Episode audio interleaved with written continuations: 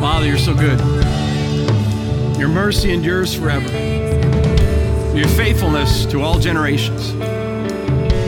We love you, Jesus. We love you, Jesus. Father, we thank you today for your love for us. Thank you, Lord, it's not just something that's ethereal, it's tangible. We can experience it, know it. Father, feel that love. That your name, and the Bible says you're, you're closer than the very mention of your name. You're, you, you abide within us. And we know it right well this morning. We give you praise in Jesus' name. Amen. Amen. Worship team, thank you, thank you, thank you, thank you so much. Hallelujah. Amen. Praise the Lord. You can be seated this morning. Today, I want to talk to you about four different biblical figures, and I want to compare the four of them because I want you to I want you to see a, a, a stark difference between these four individuals in Scripture. They're Joseph, David, Jesus, and Esau.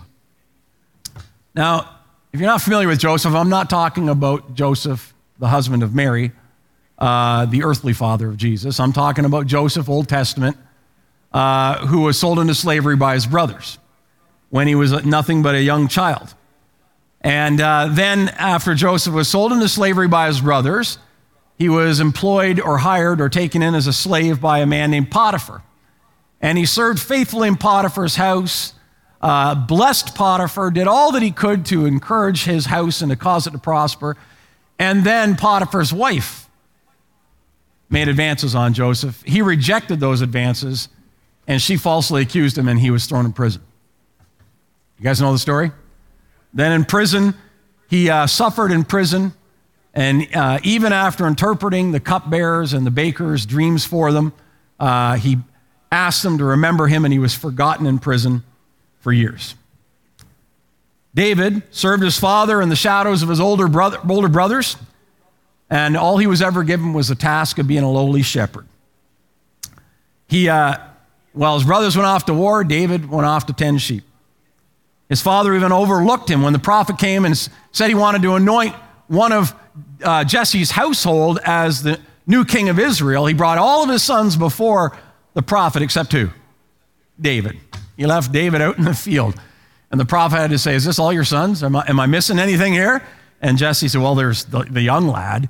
And so they went and got David, brought him before. And then, even after he was anointed by the prophet, his brothers went off to war, and David was still left at home. And you know the story of David and Goliath. And David was finally called up, and, and he was willing to do it. And then the king took him into his courts. But whenever the king got into a rage, who would he throw the spears at?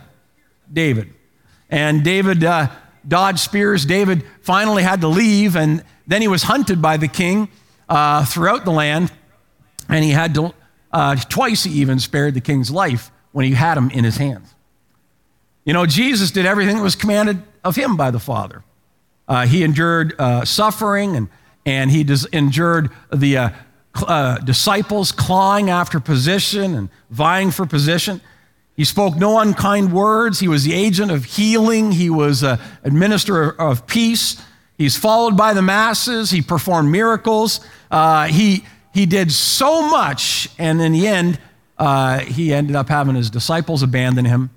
Uh, one of them uh, betrayed him, the other denied him, and he ended up uh, dying on the cross alone. Then there was Esau. Esau was firstborn of the father of promise. And he was the apple of his dad's eye. Whatever dad didn't have time to do, Esau did. And he learned to hunt, he learned to fish, he learned to do everything just like his dad. And, uh, you know, he had a brother, though, and his brother was a real mama's boy. He didn't, he didn't do any of the things that Esau did. He was a kind of a homebody. Uh, he hung around with mom. He didn't go out hunting. He didn't go out working in the fields or anything like that. And then uh, he, he deceived Esau and took uh, from him his, his blessing. Now, what do all four of these men have in common? Well, all four of these men were victims. They were all victims. And today I want to talk to you about victims and villains. And I want to speak to you about the difference between being a victim and what a villain is, and understand where you are in this story yourself. So, Father, we just ask for your help today as we look to the Word, as we talk about victims and villains. And Father, there, there's so much in our culture in the last decade. Uh, we, everybody considers himself a, a victim, and yet, what does it really mean to be victimized? It's not that there aren't victims out there, but what does it really truly mean to be a victim? And how should we respond when we have found ourselves to be a victim at somebody else's hand? Father, we ask for your help today in Jesus' name. Amen. Let me ask you have you ever been a victim? Have you maybe someone stole your car or uh, someone broke in here to the church? Uh, uh, last week and stole, open, broke into our shed and stole our weed whacker. Thankfully, they didn't take the lawn tractor for a drive. The keys were in it, and it was sitting there, and they, uh, they didn't take it for a stroll. But, but they stole the weed whacker, probably, I guess, because they thought they could sell that quickly and get money for whatever. But anyway, you know, it, it doesn't feel good, does it? You know, when someone cheats you or someone steals uh, from you or someone, you're in a relationship and that person violates their covenant with you, I mean, it feels awful to be a victim. And it's a terrible thing. And you can be sure, if you haven't been a victim in the past, maybe you're too young to grasp this, but if you haven't been one in the past, let me tell you, at some point in your future, at some time or another, you will be a victim. Webster's defines a victim as this a person injured or killed by circumstances beyond their control. Everybody say, beyond their control a sufferer from any diseased condition, one who is swindled, a dupe. Being a victim is an unpleasant experience.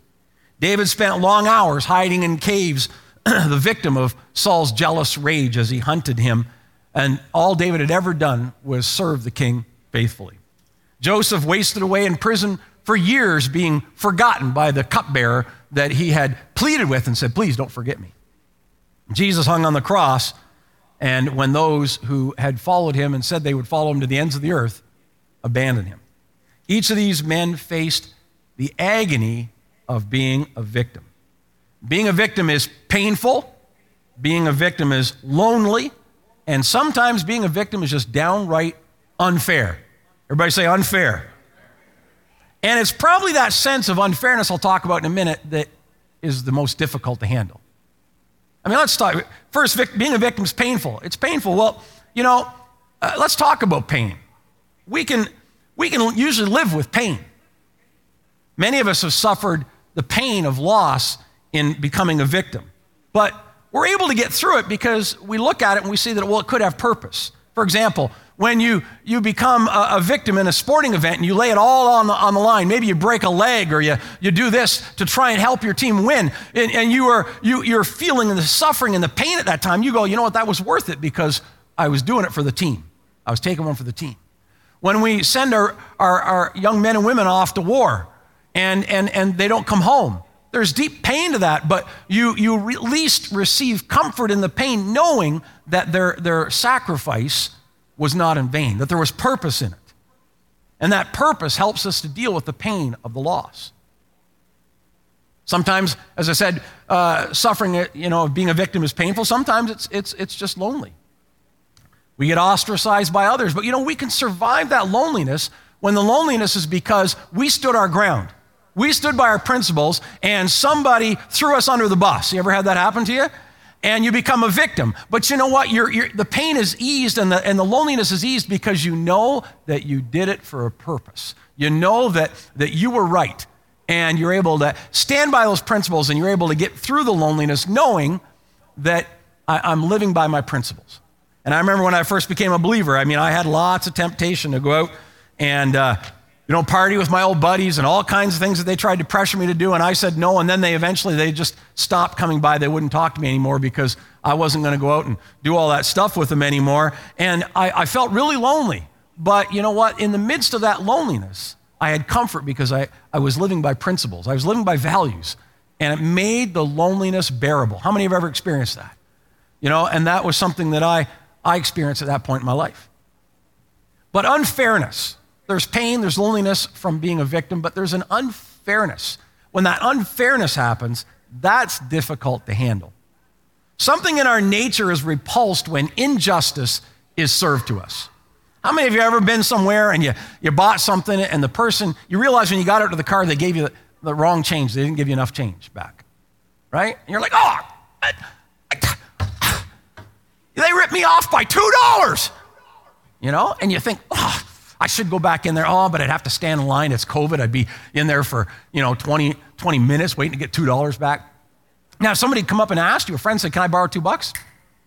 $2 wouldn't have meant anything. But when you get cheated, you know, when you go to a car dealership or when you do this or when you do that and you, and you get cheated, oh, maybe you get ripped off $100, you would have gladly given that $100 away. But when somebody takes it from you and you're a victim, oh, we hate being a victim. There's something in us that doesn't like suffering and, uh, and, and the pain when it comes as a result of something that's done to us completely unfairly. And that is what David and Joseph and Jesus were victims of. They were victims of injustice, of things done to them uh, uh, and treatment given to them that was completely unfair and out of their control.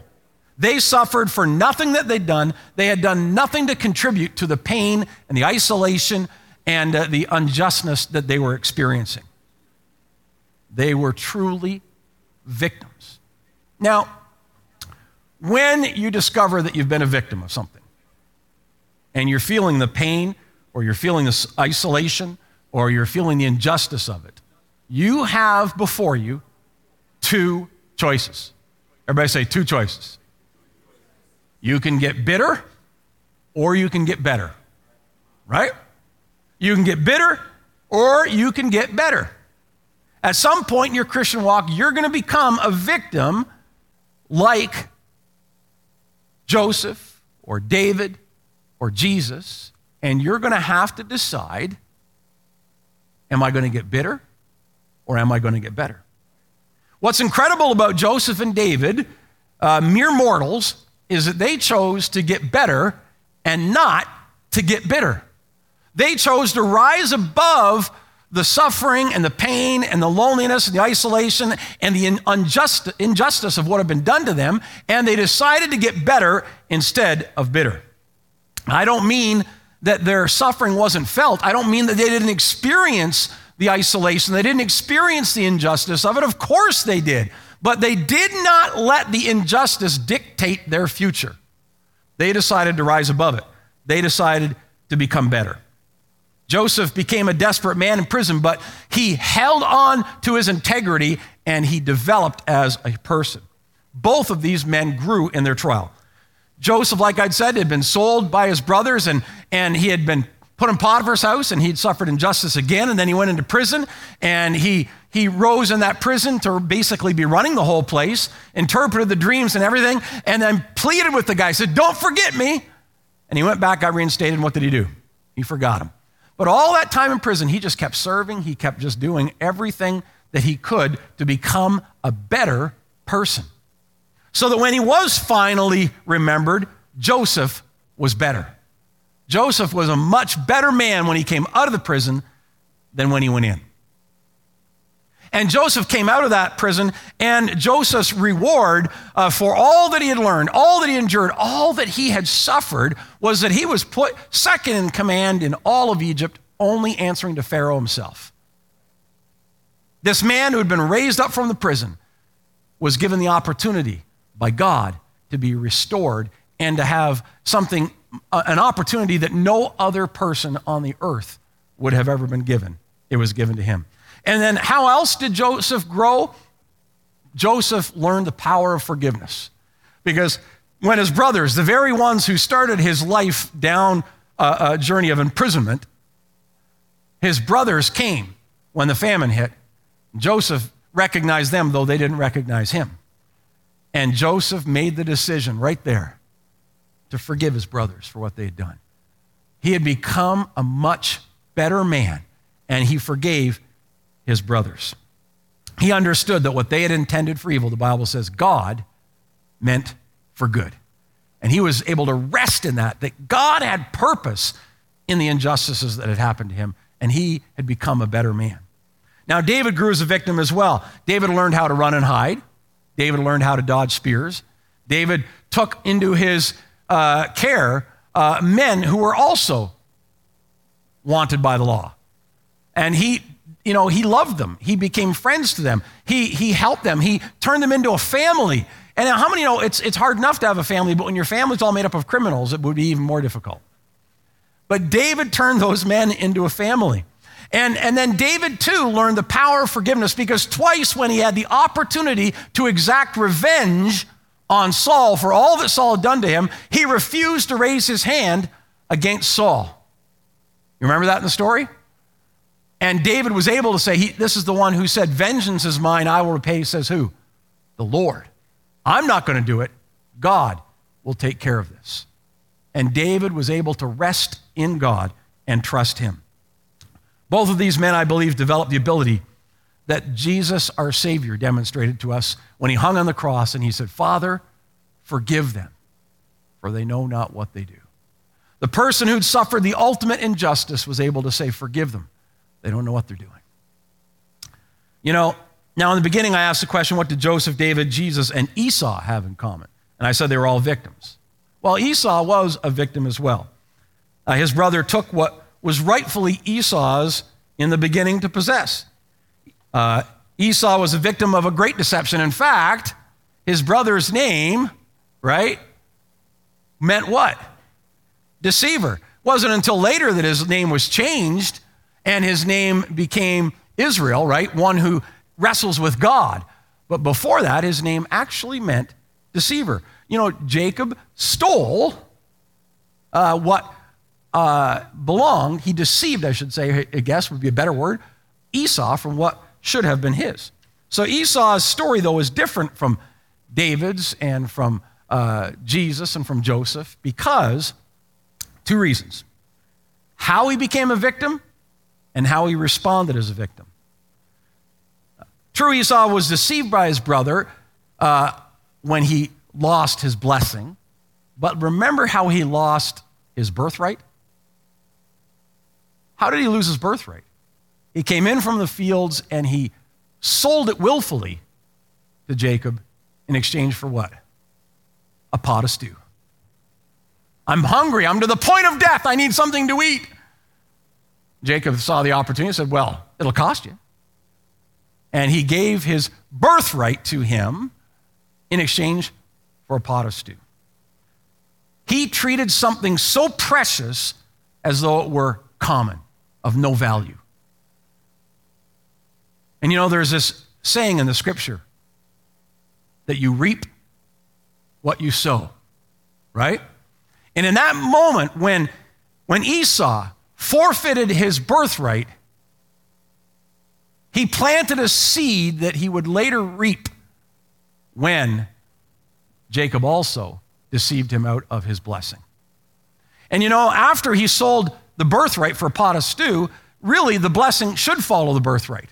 And so, in many ways, what Jacob was doing was now getting the final piece of the puzzle of what should come along with the birthright that Esau had given away. And so now Jacob completed that and he took the blessing as well. And you know, I got to tell you, many times we suffer in this journey in life. And many times we suffer uh, like David and like, and like Joseph but many times we also suffer like Esau. That we are, are, we feel we're a victim, but we're a victim as a result of choices that we made, decisions that we did. When we suffer because of the choices that we made, we're not victims, we're illustrations of the word. We're fulfillments of Scripture. When you are reaping what you've sown, you're not a victim. You are instead a living testimony to the truth of the Word of God. Let me give you an example. You know, you realize you have no authority uh, over the devil. Well, look at your prayer life. Have you invested in your prayer life? Do you have, have you cultivated time with the one who grants us the authority over the enemy?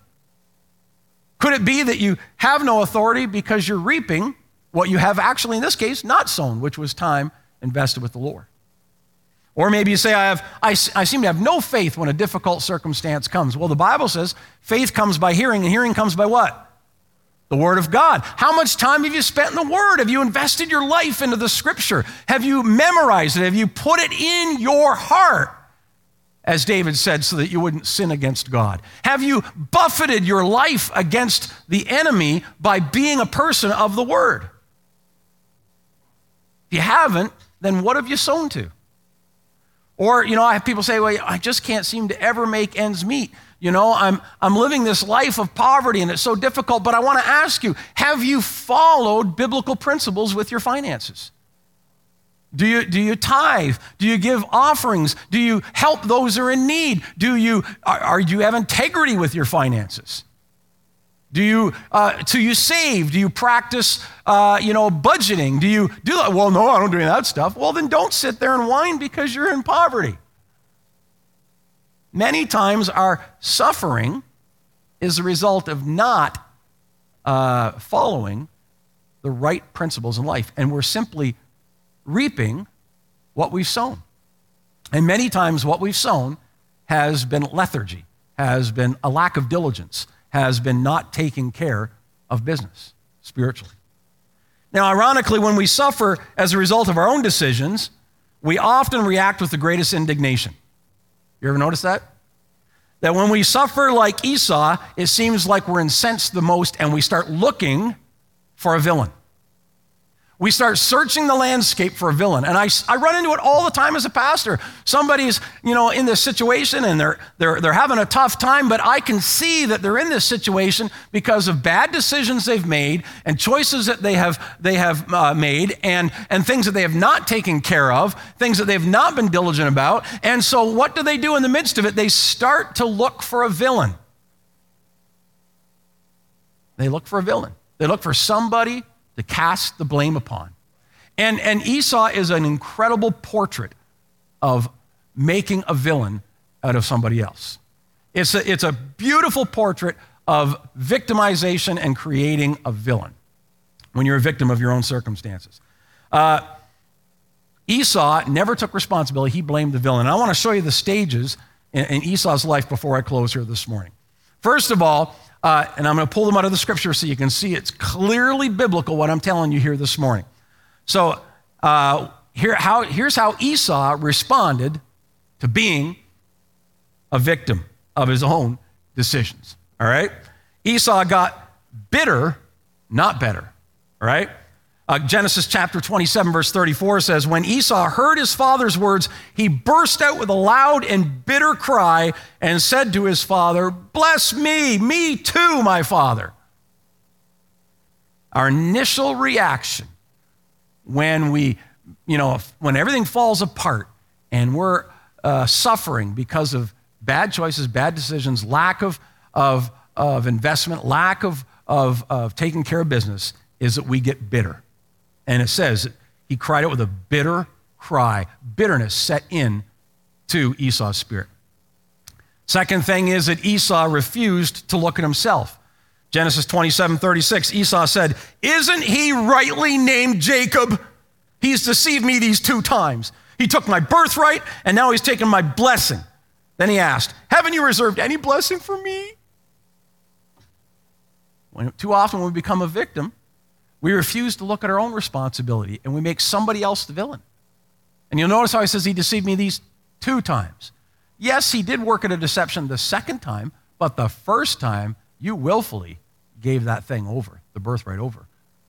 You weren't, weren't deceived. You disregarded something precious and disregarded it, treated it as common. Amen? And yet, in his mind, it's Jacob's fault. It's not his fault.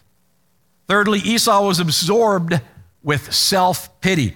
Listen to this Genesis 27 38. Esau said to his father, Do you have only one blessing, my father? Bless me too, my father. Then Esau wept aloud. He was filled with anguish and self pity and remorse for his pain and all that he was experiencing, not realizing and not taking any responsibility for himself. He was sitting there weeping before his father, absorbed in a self pity trip that he could not get out of. Well, then the next step, if you follow this progression, and this can happen in your own life, so pay attention, the next step is that he took up an offense. Yep. Genesis 27, verse 41 says Esau held a grudge against Jacob because of the blessing his father had given him. He took up offense.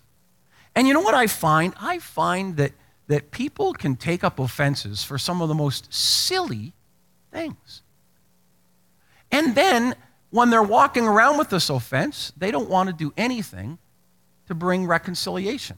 They find a villain, they pin all of it on the villain, and they, their own journey, their own growth ends that day. It's stunted.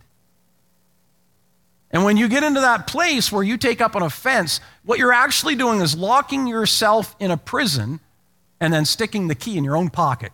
And you uh, then cry because you're locked up. When freedom is right there, all you have to do is decide to get out of the prison, to stop holding the offense, and to let that bitterness go. Esau, next step is that he plotted revenge. Once you've identified the villain, the person who's at fault for your suffering, whether it's the establishment, whether it's, I don't know, you look around, there's all kinds of cases of it everywhere.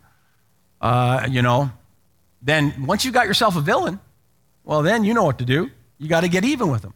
So Genesis 27 42 says, When Rebekah was told that her older son Esau, what he had said, she sent for her younger son Jacob and said to him, Your brother Esau is consoling himself with the thought of killing you. So he, you know, we've identified that he was now plotting revenge. He's, he's taken up an offense with Jacob and, and blamed it all on him, and now he's plotting his revenge. He's going to get even. He's going to take care of that deceiver. How many times have we done that? Sat there in the midst of our, of our you know, suffering because of something that was really uh, our own fault. And now we found a, vic, uh, a villain, and now we're plotting our revenge. Plotting our revenge. And then the final step is that Esau grew in his offense. And I want you to see this because what I, what I mean by this is that eventually your, your, your offense gets so great that it's no longer just against the person who you believe wronged you or who might have been directly involved, it expands to other people. Listen to this Genesis chapter 27, 28, I should say, verses 8 and 9. Listen to this. Esau then realized how displeasing the Canaanite women were to his father, Isaac, so he went to Ishmael and married Mahalath, the, daughter, the sister of Nebaioth, and daughter of Ishmael, son of Abraham, in addition to the wives he already had. So now he goes, hmm, what would really upset my dad? See, now it's not just Jacob. Now it's expanded. Now dad's at fault too. Even though his dad was blind and honestly deceived, he really, he was on the was really deceived. He really thought this was what was Esau in front of him when he gave over the blessing, right? But now it's not just Jacob. Now he's, he's, he's trying to find ways to get at dad. And I've met so many people in counseling that they've spent their whole life make, living by a vow I will never be like who? My dad. And their anger and their hostility towards dad, and every single thing that seems to happen in their life is somehow his fault or mother's fault or somebody that we've objectified and somebody who's maybe even only remotely attached to it. We begin to expand our victimhood and find villains under every rock we turn over. And that's exactly what Esau did finds himself out now lashing out against his father, who genuinely did not have any responsibility for what had went wrong. Let me conclude this morning. I have some good news. In the beginning, I listed Joseph, David, Esau, and Jesus as victims. And then I compared J- Joseph mainly and David with the suffering of Esau. And I noted that David and Joseph were truly victims, experiencing something of their, that was not their own fault. But Esau suffered because he was really reaping what he had already sown. What of Jesus? Well, Jesus too was a victim of injustice. But furthermore, Jesus, unlike Joseph and David, Jesus was sinless. Jesus was perfect. Uh, Joseph and David may not have done anything to receive the suffering that they received, but let me, know, let me tell you this they could not make the claim that they were perfect. Jesus was the only one who could say that.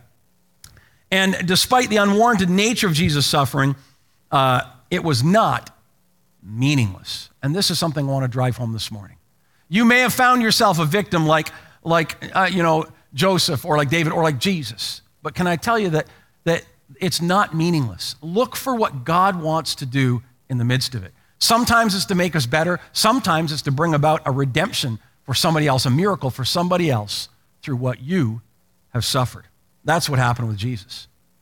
You know, and the Bible is very plain on the fact that sometimes your suffering will produce reward. You know, Matthew 12, 19, verse 29 says, And everyone who has left houses, or brothers, or sisters, or father, or mother, or wife, or children, or lands, for my sake, shall receive a hundredfold and inherit eternal life. Mark 13, 13 says, And you'll be hated by all for my name's sake, but he who endures to the end, who endures to the end, who lives with and endures all that suffering of being a victim to the end, they will be saved. Sometimes your suffering has purpose, and God is going to bring about great redemption through it. Now, you're saying to me, well, yeah, but you know, I think as you're preaching this morning, Probably most of my suffering's been just like Esau's. And I'm feeling pretty bad this morning. I've got more good news. I've got more good news. It's called grace, right? I don't know about you, but I've messed up so many times. And I found myself many times over my life blaming other people for what I was experiencing and suffering and was unwilling to look at myself and had to be reminded by Holy Spirit to look inside, do a little inventory, see what was going on in here. And then I discovered something. When I was willing to do that, God's grace abounded to me. God's grace was there for me. God's grace was released to me in buckets. Hallelujah. All it required was for me to stop making other people into the villains and instead take ownership for my mistakes. And as soon as I did that and I cast them on the feet of Jesus, God's grace was sufficient for me. Are you hearing me this morning? God's uh, grace is there so that we can give it to Jesus. God's grace is there so that you can have a better future, one where you learn how to get better and not bitter. God's grace is there so that you can accept responsibility for your past. God's grace is there so you don't have to repeat it in the future. Are you hearing me this morning? And then he gives us the grace, the grace to rise again and to fulfill all that he promised to us. You know, here's one of the beautiful things about God's grace. And hear me this morning as I close. I think a lot of people think that God's grace means that I was called by God down this path, and then I sinned and I went like this, right? And then God's grace, you know, touched me. And so I go all the way back here and I get to be in his path again. Not how it works. Are you hearing me this morning? The idea that we have to do penance for what we've done, that's, that's a Catholic theolo- theological disposition that's not scriptural. You don't work off your salvation. You don't experience grace because of penance. You don't have to go back and somehow start, you know, from this point and, and, and, and, and, and then only then can you start. Now you're 20, 30 years delayed. Mm-mm. When, God, when we straight off that path and we experience Christ, He brings us right back. Now, are there things we're going to have to own from that past? Sure, there are. Are there things we're going to have to deal with from that past? Sure, there are. But we don't have to, we don't have to earn anything to make up those 20, 30 years, however long it's been, whether it's three weeks or whether it's three years or three decades. We don't have to labor to bring back anything. It comes to us by the grace of God. Are you hearing me this morning? And if that's not the way it is, then it's not grace. We're back to earn, deserve, works gospel, something that we receive as a result of what I've done. And it's never the result of what I've done, it's always the result of what He's done. Are you hearing me this morning? That's the beauty of God's grace. It's God, beauty of God's grace. Yeah, we need to make decisions where we release the, the villains, we let them go, we take ownership for our decisions, we do all of that, we, we make amends where we can, but the reality is, is that we don't have to go back and, and earn what God wanted to release us to in the first place. We can start today to be everything God's called us to be. Are you hearing me this morning? That's the gospel of Jesus Christ. Come on, stand with me together, church, this morning. I don't know what your journey's been like. I don't know if you found yourself, uh, you know, in a place where you have been uh, a victim and it's genuinely been because of nothing you did. Then this morning, what you need to do is release those people, just as Jesus did. As Jesus, when he hung on the cross, said, Father, forgive them, for they don't know what they're doing. Release them this morning. Release them to him. But you know, much of your suffering and much of your victimhood may be the result of choices that you made, things that you sowed, decisions that were, were not good decisions. And this morning, I want you to know God's grace is there for you.